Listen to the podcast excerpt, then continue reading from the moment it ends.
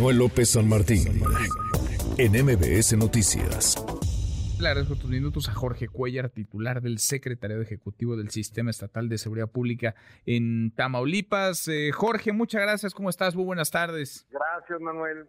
Con mucho gusto de saludarte a ti y a tu audiencia. Igualmente, muchas gracias. Gracias, Jorge. ¿Qué pasó? Platícanos. ¿Qué fue lo que ocurrió? ¿Qué información tienen ustedes sobre este enfrentamiento?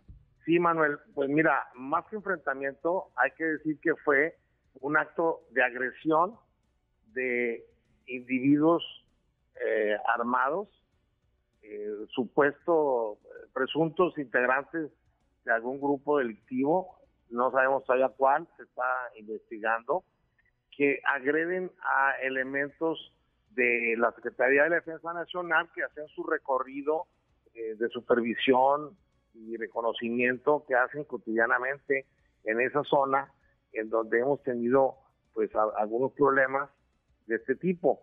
Fueron agredidos y pues reaccionaron, repelieron la agresión, resultando en la reducción de 12 civiles armados. Y bueno, este, esto fue lo que sucedió también en el aseguramiento de, de, 12 armas que traían estos elementos y, y, otros eh, equipo táctico que traían estos eh, individuos eh, armados, civiles armados que se encontraban entre la maleza, de donde, desde donde agredieron a estos elementos de la Secretaría de Defensa Nacional. Eh, se, están realizando las investigaciones y bueno, pues es un trabajo que se realiza cotidianamente, como te comentaba, y fue, fue, como respuesta a, esta agresión. Ahora, eh, por supuesto que llama la atención el, grado de, digamos, el, el, balance, el saldo. Son 12 personas eh, muertas. Eh, en, estos casos, pues siempre queda la duda de, cómo fue la agresión, de si se debió haber detenido nuestras personas, eh, cómo se dieron los hechos. ¿Cuál es un poco la relatoría de cómo sucedieron estos hechos para pues, entender, para dimensionar el por qué ese saldo?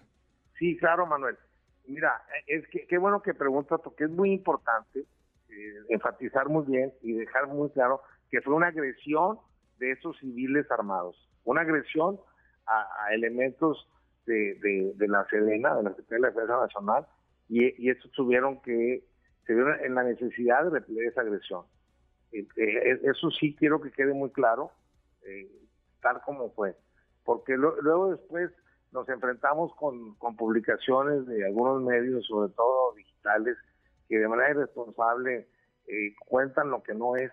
Y es importante que los ciudadanos sepan que se trata de gente que, que son presuntos delincuentes, porque son eh, civiles que estaban armados, que estaban en la maleza y que atacan, agreden a, las, a, los elementos que nos cuidan, que cuidan la seguridad.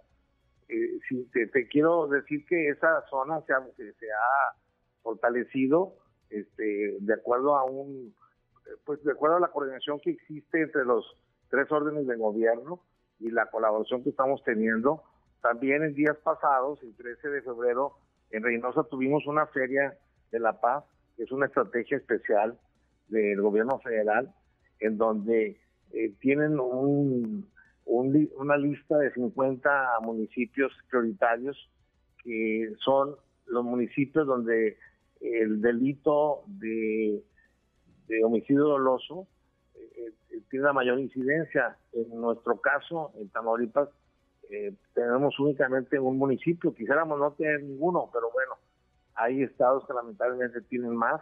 Nosotros tenemos uno y por eso celebró esta feria que presidió el gobernador Américo Villarreal Anaya y la secretaria de Seguridad y Protección Ciudadana, Rosa Isela Rodríguez, quien por cierto, reconoció el decremento de los índices delictivos en la mayoría de los delitos de alto impacto en Tamaulipas. En lo que va de esta administración, lo hemos estado también este, dando a conocer porque son los resultados que publica mes con mes el secretario ejecutivo nacional.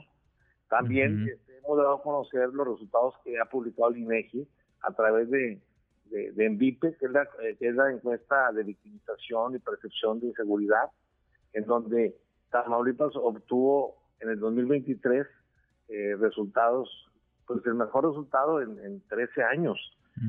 Y así como esto, Manuel, otros resultados que vamos teniendo, producto del trabajo diario que se realiza en la mesa de construcción de paz y que preside el gobernador de nuestro estado.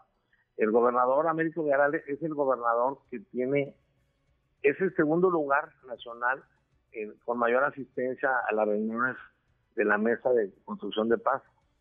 Y, bueno, eso, eso ha ayudado para eh, tener estos resultados, ir mejorando en todos los, los, los, delitos eh, que en los que estamos trabajando, los delitos de fuero común y los delitos de alto impacto.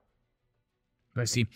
Pues sí, así está el trabajo, aunque llegue estos, pues esta información y este, este saldo que llama la, la atención.